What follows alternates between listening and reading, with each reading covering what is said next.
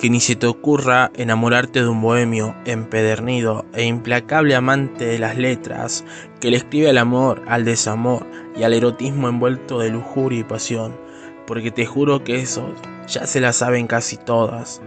Y si no se la saben, igual se lo imaginan y lo escriben pensando en quienes ya pudieron haberlo vivido.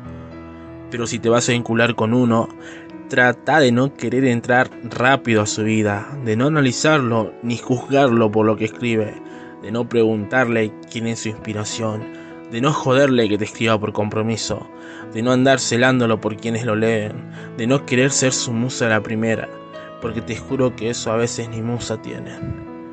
Te diría que no te enamores de un escritor así, porque eso no se enamoran todos los días.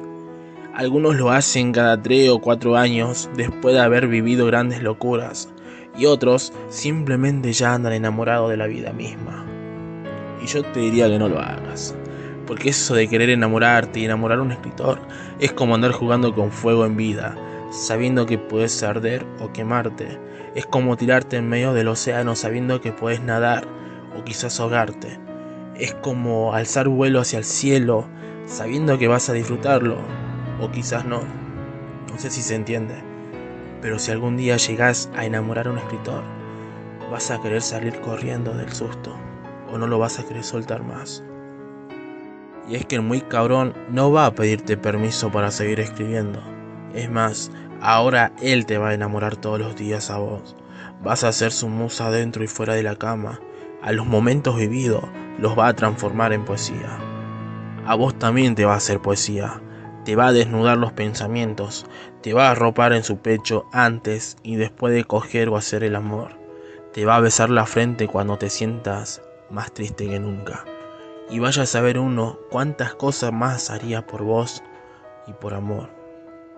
No te enamores de alguien así, porque te va a mostrar su lado más tierno, cuerdo, loco y apasionado.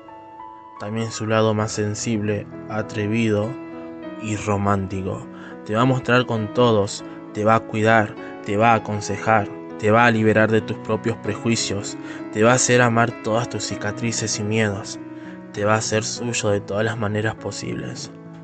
Pero cuando ya no esté, lo vas a odiar con todas tus fuerzas, lo vas a extrañar, lo vas a necesitar y con el tiempo vas a agradecerle por no haber sido igual al resto, pero sobre todo por haberte hecho amar a vos misma.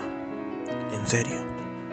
No te enamores de un escritor con todas esas características que ya leíste, porque él, a pesar de todo, va a seguir escribiendo y probablemente sea o no sea por vos.